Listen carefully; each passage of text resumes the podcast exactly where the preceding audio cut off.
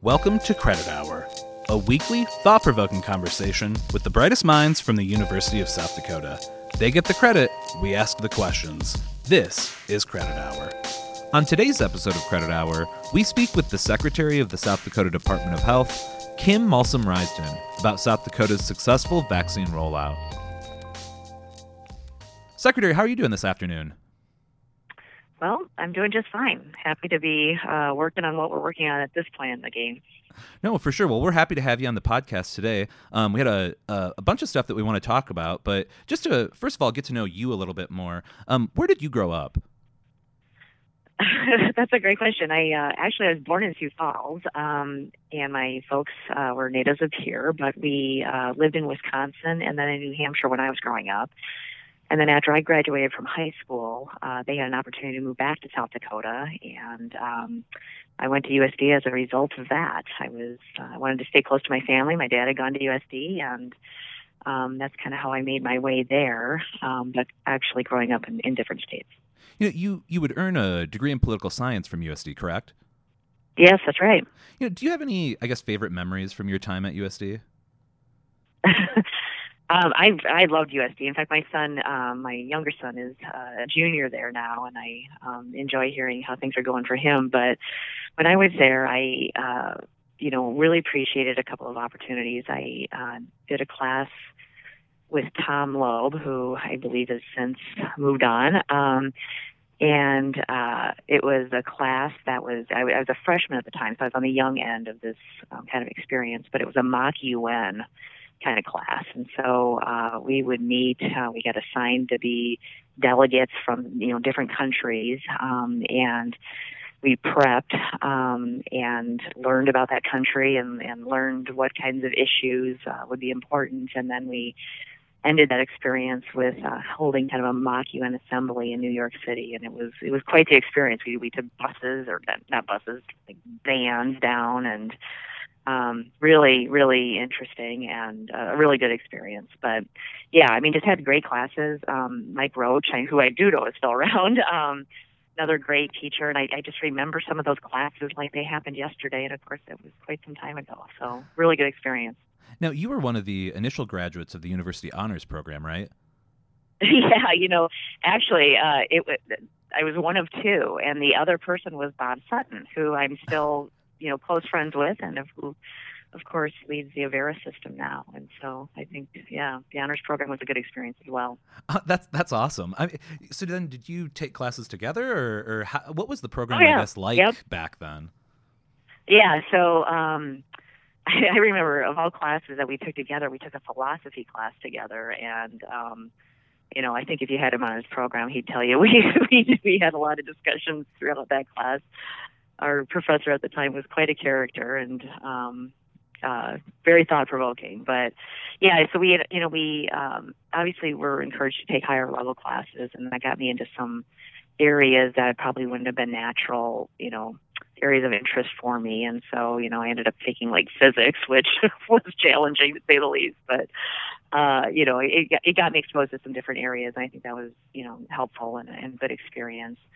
Um, but also, what, you know, what was really um, helpful about that program at that time was the opportunity to really um, focus on group discussion and critical thinking and um, talking about topics of the day, talking about books of the day, and I think just being exposed to some things that um, are important at that age in your life. Um, and I think it helped me kind of become a, a better thinker about things. And um, again, just a good experience. I'd recommend it to anybody. In fact, my son's in the honors program now, so I'm I'm in. It's, it's neat to see how um, that experience has even changed in some of the the ways that they're teaching critical thinking skills today. I'm I'm kind of jealous.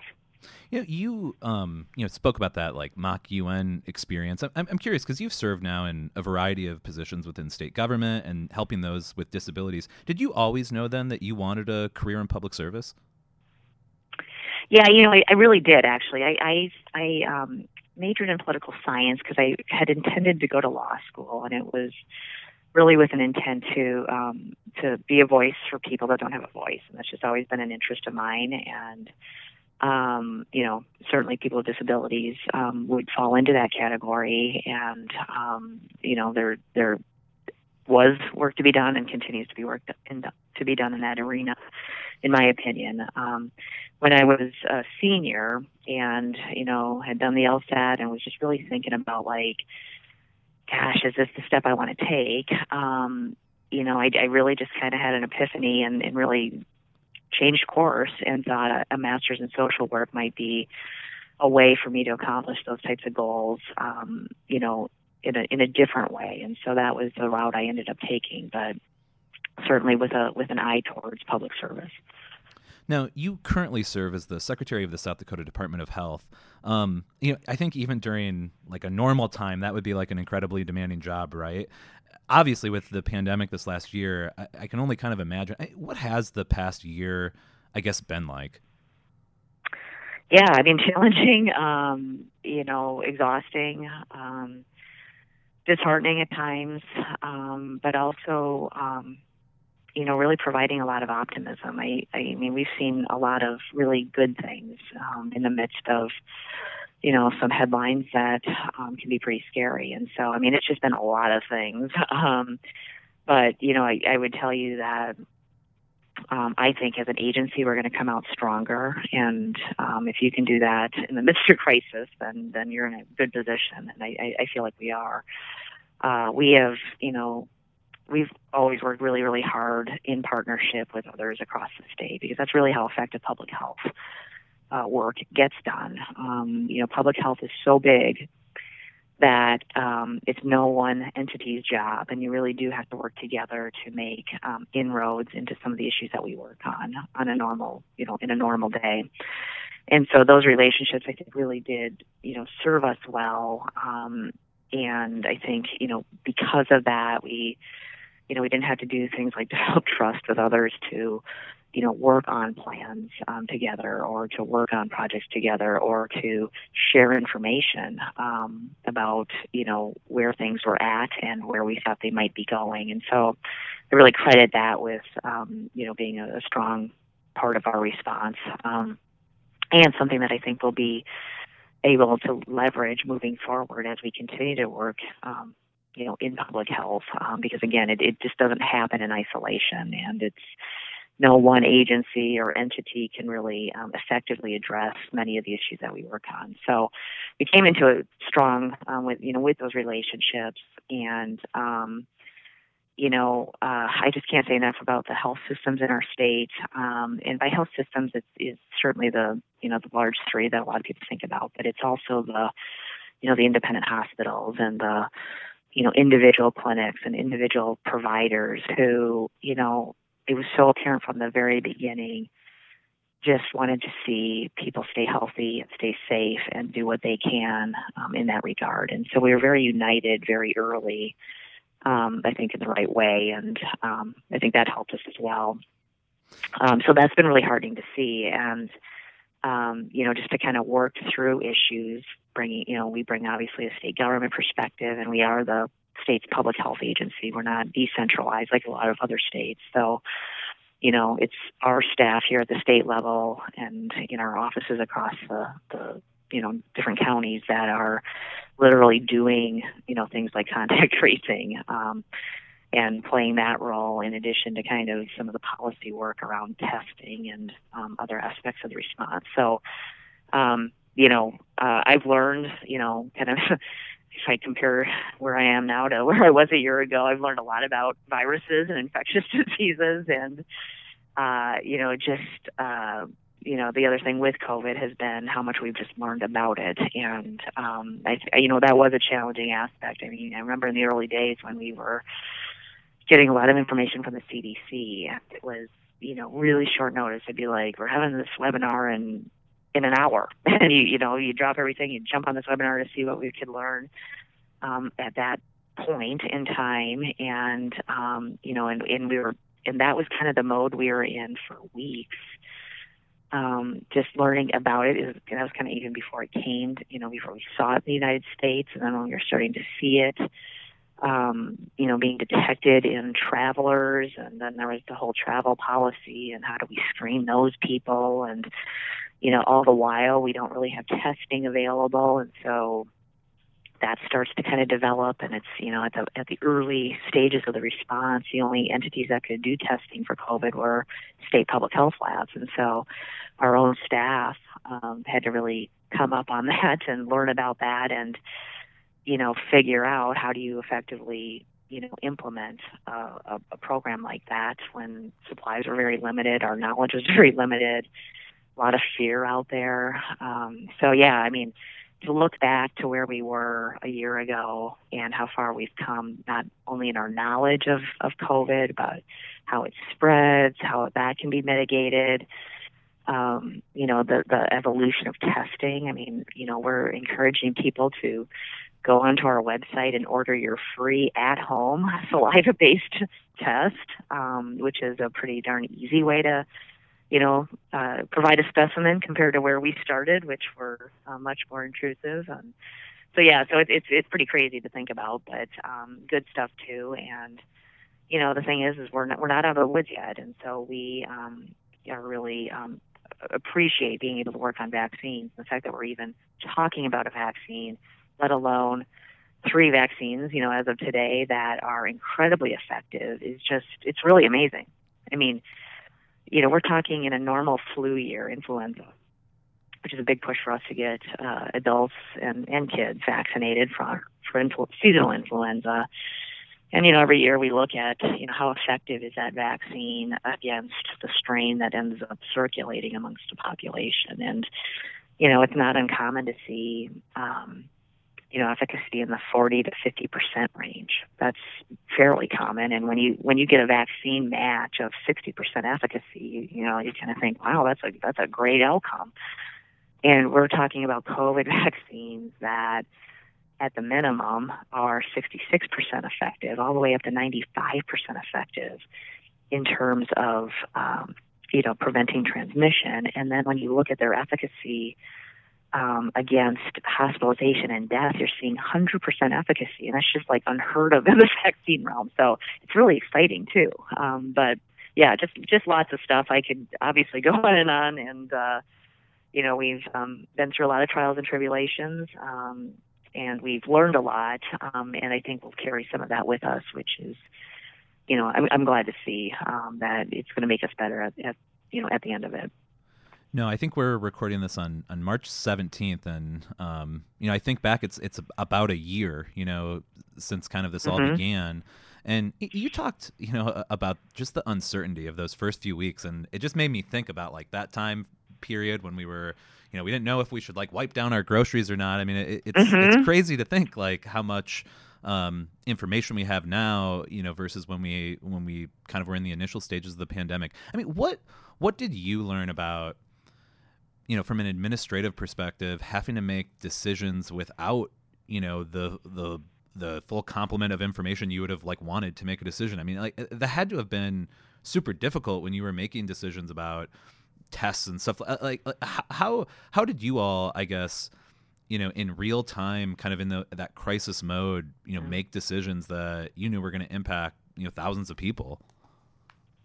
Yeah, I mean, I, you know, we I would mention a couple of things, and uh, we still use this to this day, and that is, you know, first of all, the CDC, um, you know, is is going to provide the best scientific information possible, um, and you know, it's a it's a federal system, but it, you know, it's it's um, informed by what's happening in the states, and so the surveillance that's happening at any given point um, across the country for new viruses um, you know, uh, has the benefit of the CDC behind it, um, just to really know or to be in the best position to know what's really going on. And so we had, you know, we had that, and you know, um, I think we we made a strategic decision at the very beginning to really make sure people understood that we were going to be a source of the best information possible at the time that that that we were working in, and um, you know, we uh, we're going to be sharing what the CDC knew. Um, we were going to be sharing what we didn't know. And I think that helped people, you know, at least it helped me, um, you know, with kind of that anxiety over how much we didn't know. but just kind of giving voice to that and acknowledging that there are things that we do not know. And, um, you know, that's not where we want to be, but it is where we are and acknowledging that and recognizing that, um, you know, when we do learn new things or different things, um, that we are going to share those things. And so that was something, um, actually, um, you mentioned about being a year out. It was literally a, a week ago today where we had our first cases in South Dakota and I'll just kind of give you a sense of what that was like here at, at our end. Um, so by that time, uh, we had uh, activated our um, Department of Health emergency operations structure, and so we were meeting um, every day, set time a day, um, as a larger group, and then we had other smaller subsets working on different aspects. You know, understanding what was happening with testing, understanding what was happening with travelers at that time, understanding what was happening with um, you know the science around how COVID spread. All those different aspects that we just again understand much better today. So we had different groups working through all those things. And we come together towards the end of the day just to kind of share what did, what did we learn that day? Um, what decisions did we need to make, um, both in the immediate and in the short term, and potentially in the longer term? And it was just kind of a process that you that you work through. Um, and all the while, uh, we, for the past two weeks um, before March 10th. You know, we're just waiting for the first case, and um, because it's inevitable, it's it's been detected in other states and other states around us, and you know, you just know that that's coming. And so the the way it was set up at that time, of course, again, it's only the state public health lab that is doing the testing for states, and so our own state public health lab you know, they'd report out every morning how many samples came in overnight and how many they would be testing. And, uh, you know, they would be, um, you know, sharing those test results as soon as they had them. And it happened to coincide with the beginning of this daily meeting. And, you know, every day they'd come and um, up to this point and say, you know, ran this many tests and all were negative and you just kind of sigh a, a breath of you know sigh of relief um breath of relief um on those particular days. Well, then, of course, March 10th um, happens. And I remember the setup of this room um, because we had gotten started, and um, one of our key leaders at the lab wasn't there yet. And um, as it happens, the only seat that left is right next to me. And uh, she kind of comes in and she just does not look happy and just is, you know, I don't know, just looking de- dejected. And so she sits down and we all kind of look at her because we all just want to know what the results are. She goes, I just didn't want to have to say this, but we have our first case. Um, but not only that, we have five cases, and um, among those five cases, one person died. And so we just all had kind of anticipated that it'd be this one case, and we'd deal with it, and you know maybe another couple days would pass, we'd have another case, and instead we really just kind of got thrown into you know, wow, we've got five cases. That was pretty unprecedented. And in fact, we have a death. And, you know, really hadn't contemplated, um, you know, the, the aspect of death from this, um, from a perspective of seeing that in South Dakota residents. And so um, that was the start of many, um, you know, uh, conversations with the press um, that the governor held, and, and I was with her, and a lot of questions, and, and naturally so. And, you know, questions that we needed to figure out from a perspective of, you know, what can we what can we report? Um, because obviously there's concerns around confidentiality if you get, you know, start talking about information that could lead to identification of individuals and balancing that with, you know, the need for people to understand what's going on um, in light of the fact that at the time that we had to report those first five cases, we didn't, you know, we didn't know a lot. We didn't know where they had been. And again, COVID had really been something that, uh, you know, was was found in people that had traveled somewhere else. Um, so that was kind of the, the time that we were in. And you know, when you when you get your first five cases like that, you you don't know where these folks have been. You you know you don't know whether they're sick. I mean, there's just a whole host of things that we really just did not know at the time. And people were asking a lot of questions, and I, I remember the pressure of those early days of people just really wanting information, and uh, we just didn't have it. And so, getting um, smart about some of those processes, and you know, um, you know, getting to a point where we have a very robust data dashboard now out on on our website, and I would, you know, uh, brag a little bit and say I think it's one of the best in the country for for providing information um, to folks that are are interested in, in COVID. Um, but you know, really starting with nothing um, and getting to that point was, you know, a real hurdle. Um, but I think that's you know an example of one thing that will carry forward and just how do we make data more actionable as it pertains to public health issues in our state. And so I think we're we're going to be much better situated in that regard um, as a result of our COVID experience. You know, I want to ask one last question about just kind of those initial days. I mean, I think back and it, it's I think it was the King's College of London. They had produced like a report. Mm. And I mean, mm-hmm. it was mm-hmm. it was terrifying, you know. And that was I, I remember coming back from a trip and like the next day, reading the report and just like that that was like I'll always think that that was the day where this like the pid- pandemic became real for me because I kind of you could just start to anticipate like oh this is like not going to go away this is this is going to cause significant disruptions in our daily life and it's going to go on for a long time i mean when you talk about sort of like kind of sitting in the offices and everyone just kind of anticipating those first cases. I mean even at the time did did did you know it was going to that this was going to be as significant of a like really life altering event for really the entire world? I mean when did when did the gravity of it just sink in for yeah. you? Well, you know, um, it wasn't shortly after we, we got into it that you know the gravity did did set in, and um, you know, again, there the, the the whole thinking early on was this was something that was kind of being imported, if you will, you know, by travel.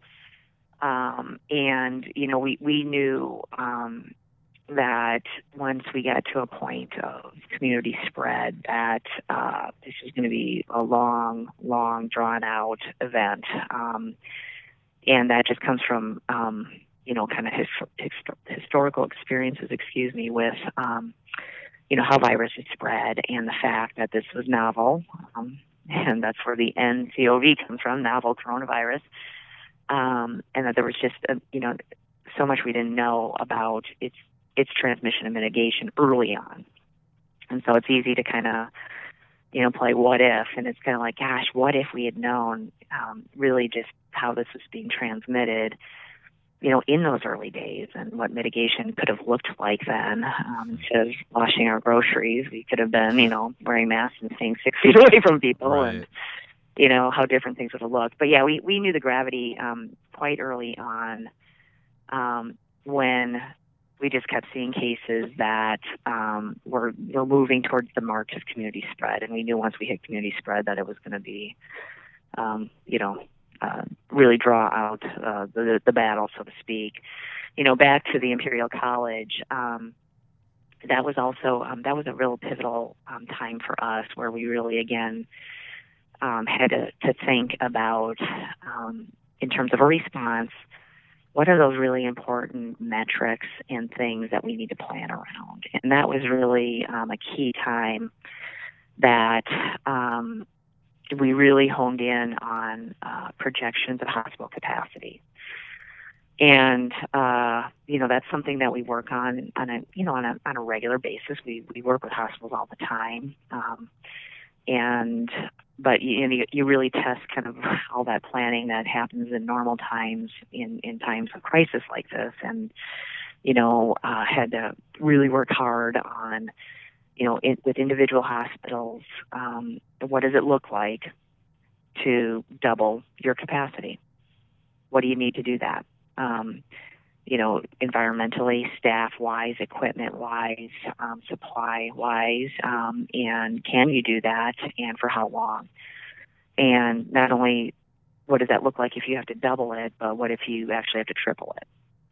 And I mean, we were working literally in scenarios like that that contemplated things like um, setting up, you know, alternative care sites or kind of field hospital type things. And we actually physically the National Guard set up two of those facilities. I mean, that's, you know, on certain days, I was just like, this is surreal to think, you know, we might have, you know, people in this huge congregate like building, you know, on cots, um, because they're, you know, there's sicker people that actually need those hospital beds, and so that that was pretty surreal in terms of those early days.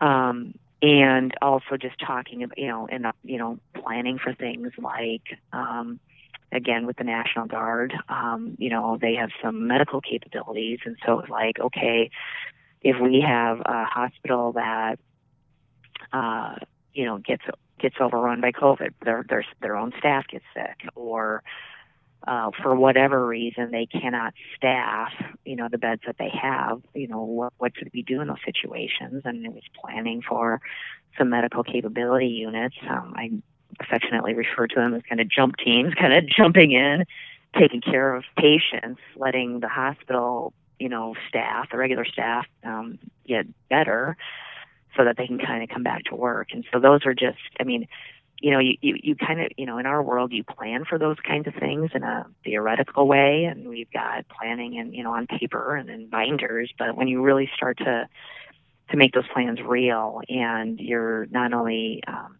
have them developed, but you're, you're refining them every day with new data points and new, you know, um, you know, new decisions potentially. Um, that's when that really got real about, um, how catastrophic this disease could actually be on the health of people.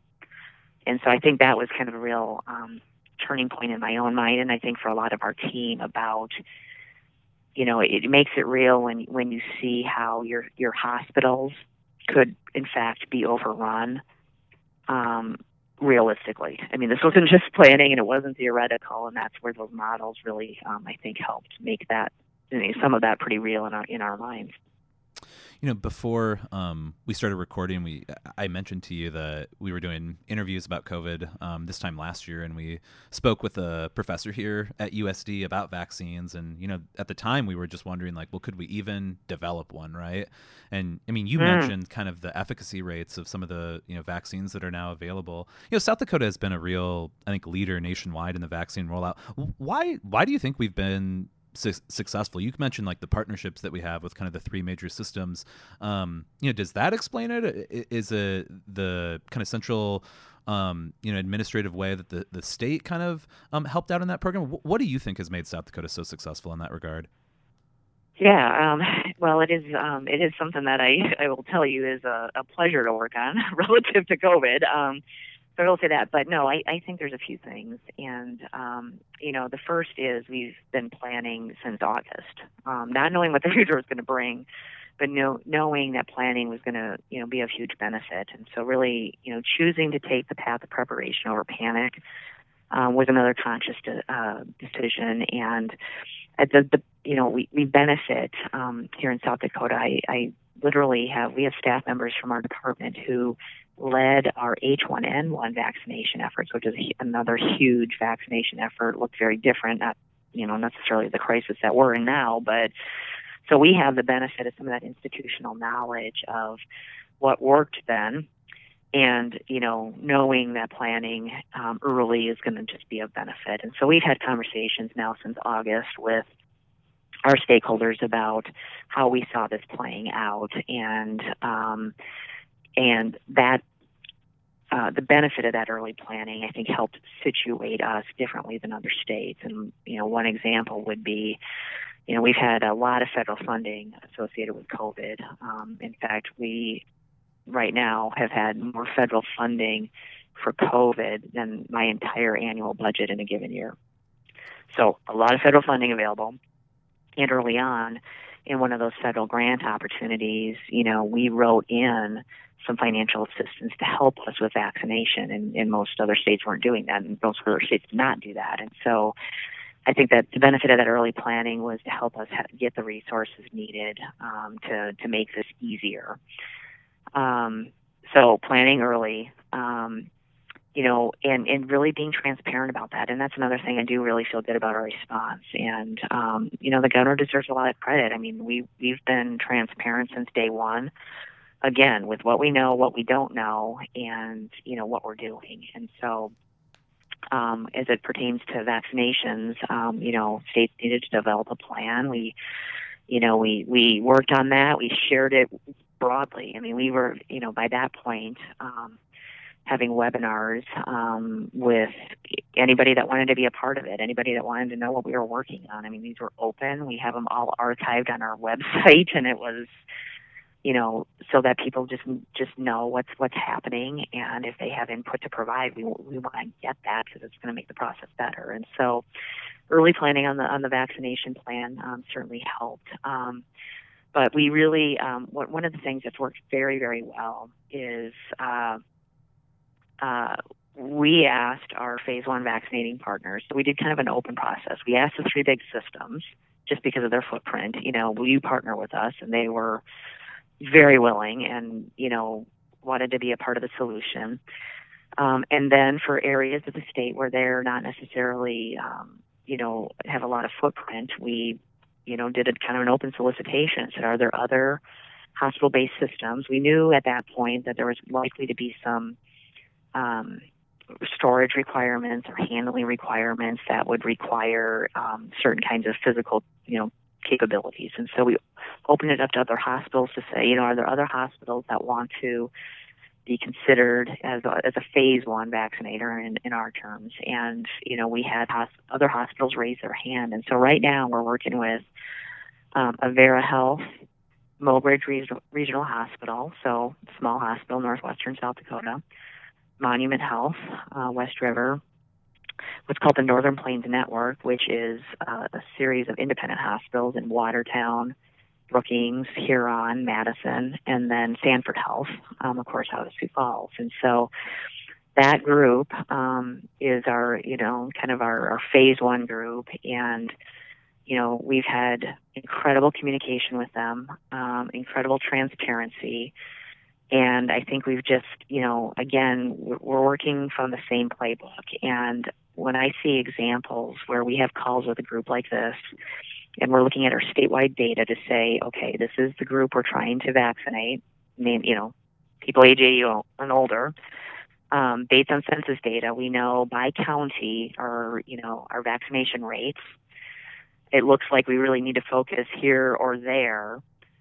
Um, and then you see those phase one vaccinators say, well, you know, so that we can stay consistent across the state, you can take some of the vaccine that I would have gotten and reallocate it to this other system so that they can go get, you know, shots and arms over here. Wow. I mean, I just think that says to interrupt you for a second. the world. It's that targeted. Oh yes. Wow. Yeah. Hmm. Yeah. That, that's crazy. Yeah, we- I mean, that's, that's like amazing. And so, yeah, you were able Yeah. in real time to to shift to just kind of make sure that demographically, kind of the entire state was getting covered. Yeah, and that, that was another thing. I mean, we really set out our goals early on, and there was strong consensus around that. And that, and one of them was, you know, nobody gets left behind. I don't, you know, we have very remote areas of our state and very underserved areas of our state, to be honest. And you know, just because of that, people um, should still have equal access to vaccine. And so, you know, we we laid out kind of some guiding principles that way very early on, and and there's been strong consensus around that um, you know, from the get go. Um, and then, Michael, the other thing I would tell you that is, um, I don't know if it's unique or not, but I would say I think early on we recognized at the state health department level that we had to own this. Own this. I mean, this wasn't a problem for other people or a problem for the systems, or you know, we don't even have local health departments. So, um, you know, we we we knew we needed to take ownership to make this process successful. And so, I mean, we've got an incredibly dedicated team of folks here that and I'm not exaggerating. I mean, since August, um, they're working every day on the data, on what's happening. Um, the vaccine, you know, situation has evolved, you know, tremendously. We find out every. This is how this works. Um, we find out every Tuesday morning in a federal system what we're going to get allocated through the state allocation the following week. We have a call, um, and so our team meets internally just to kind of, you know, have a thought about what that number, how that number matches to the population that we're um, still trying to vaccinate, and just you know kind of how that matches up. And we have some preliminary ideas of how we want to allocate the doses that we're going to get the following week based on the systems that we're the phase one vaccinators that we're working with. We do a call with that group every Tuesday at four o'clock and we talk through what do we know about the next week. We talk through where they're at with getting through the population that they're working on that week. We talk through questions that they have, issues that they have, um, and then we talk about what's going to happen the next week. And that's um, you know, that's where we then typically kind of get to consensus around who's getting what of the allocation. And then by Thursday at noon, so this is, so, you know, Tuesday's done.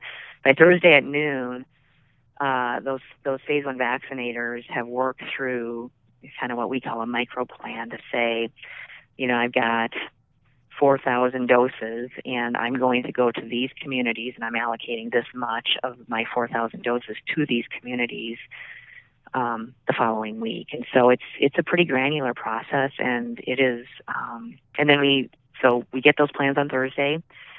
Um, now we have a, a, separate call to talk through those details on Thursday afternoon, and um, then on Friday at 11, we have another big group meeting just to make sure everything's working everybody's on the same page.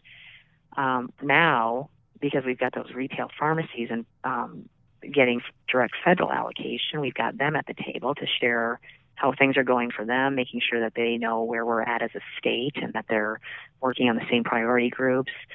Uh, we have one federally qualified healthcare center who's a part of that um, effort now, and so you know the effort's kind of grown, but that's kind of the daily cadence of like what you have to do to stay on top of this. And um, I'm not complaining by any means. It's just it's it's a lot of details, and our team has worked every single day to to keep their arms around that, and I feel like that's really um, been a major part of our success. And I'll just mention Angela Jackley and Tim Heath deserve so much credit in all this. They are incredibly dedicated um, public health professionals, and you it's pretty neat to see um, the dedication of people like that, and then people just like that and all of these systems working, um, you know, for the, the good of the population. It's, it's pretty gratifying. You, you may have already addressed this, but then what, what do you, I guess, anticipate as the biggest challenges um, with the vaccine rollout so we can kind of keep this like forward momentum going?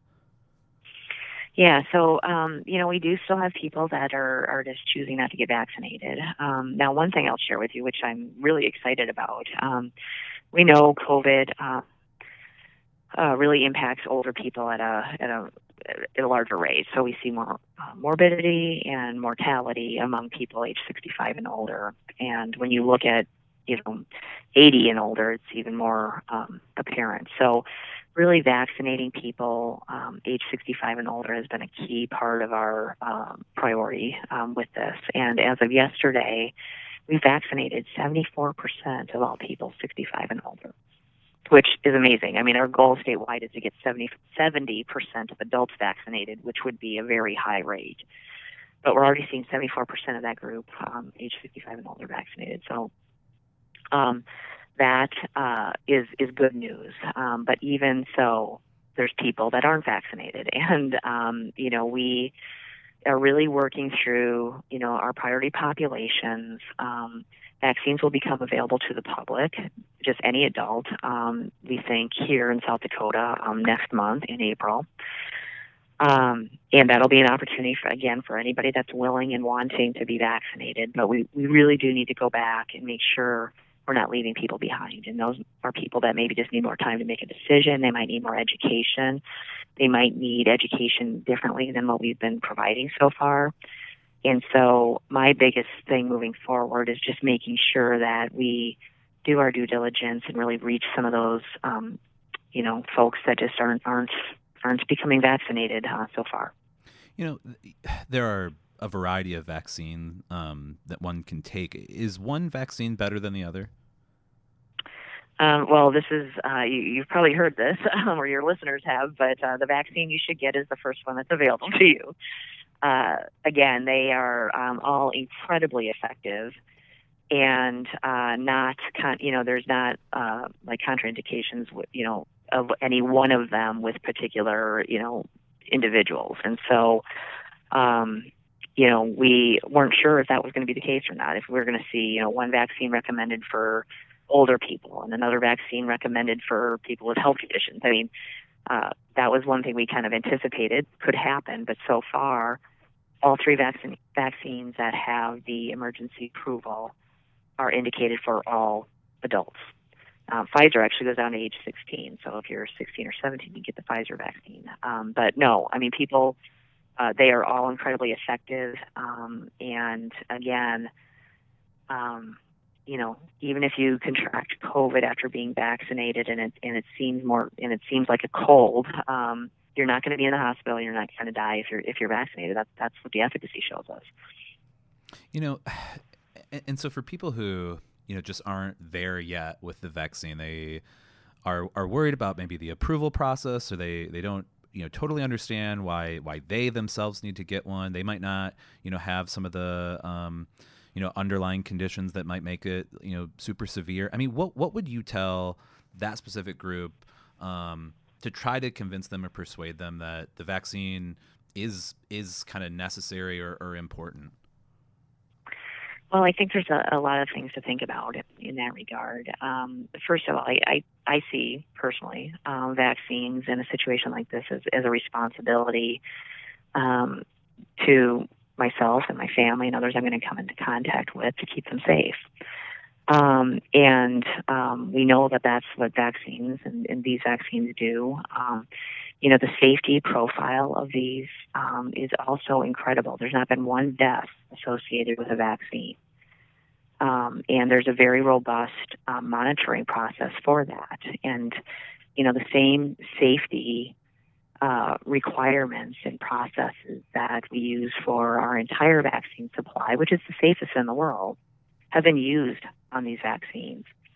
Um, and so I know the FDA was literally going line by line, do, you know, doing a line item analysis of the clinical data that was associated with the trials, which included 30,000, 40,000 people. And so this wasn't a fly by night, um, let's just do something and hope it works. And so I'm very confident in the safety, and I think that's really being borne out. As you see, I mean, we've got over a third of our population has had at least one vaccine, and you shouldn't be hearing from people that are having severe reactions because, you know, it's just not happening. So, um, from a safety perspective, I think people can feel very um, assured that it's safe and we know it's effective. Now back to the whole, well, maybe I just, you know, I'm pretty healthy anyway. I, I really don't need one. Um, you know, I think there's just too many examples of the unpre- unpredictability of COVID that people should really give that pause. Um, we've seen too many people. Um, now, while it, you know, we know it impacts um, older people at a higher rate, there are still way too many younger people and even healthier older people who have very significant COVID cases. Um, I mean, I personally have talked to people who said, "I, I thought I was going to die," and obviously they didn't. But I mean, I mean, it can be very, very impactful. And so I don't know why people personally would take that risk if you can get a safe, effective, and free vaccine. I just don't, you know, understand that thinking. Um, you know, the um, uh, the idea that uh, you know vaccines are um, you know, there's conspiracy theories out there. Um, I just really encourage people to get their information from valued sources um, and, and, true sources. Um, and uh, that would be the CDC, that would be your state health department. Um, there's no interest that anybody has other than providing the, the data and the science behind this. And um, again, people should, this is going to be our path out of this pandemic. Um, and if we can keep people from, you know, being hospitalized, dying from COVID, and, and really living with COVID, because that's probably where we're going to be. Vaccines need to be a part of that, and the more people that get vaccinated, the sooner we just get there. Secretary, um, I've got two questions. Both of them are kind of, I guess, reflective. One might be more professional, one more personal. I'll start with the professional one first. You know, we've kind of talked about this this entire hour. I mean, what what is the ultimate lesson or lessons that you will sort of draw from this pandemic experience when you think about you know public health?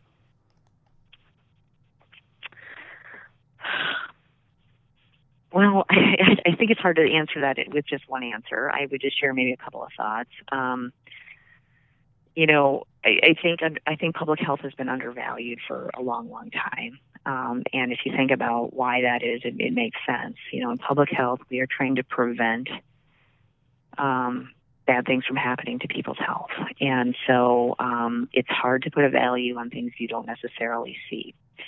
And so, you know, we work, um, you know, outside of a pandemic on things that are just important to people having the best life possible from a health perspective. And that means that they're healthy and that they're able to participate in life and that uh, you know, they can do the things that that they want to do. And so um, we work on things like you know healthy eating, um, healthy weight, you know, not smoking. Um, regular immunizations, keeping babies safe, um, infant mortality. So if you think about the things that we're just normally involved with, um, a lot of that is preventing um, bad things from happening, and it's hard to value what doesn't happen.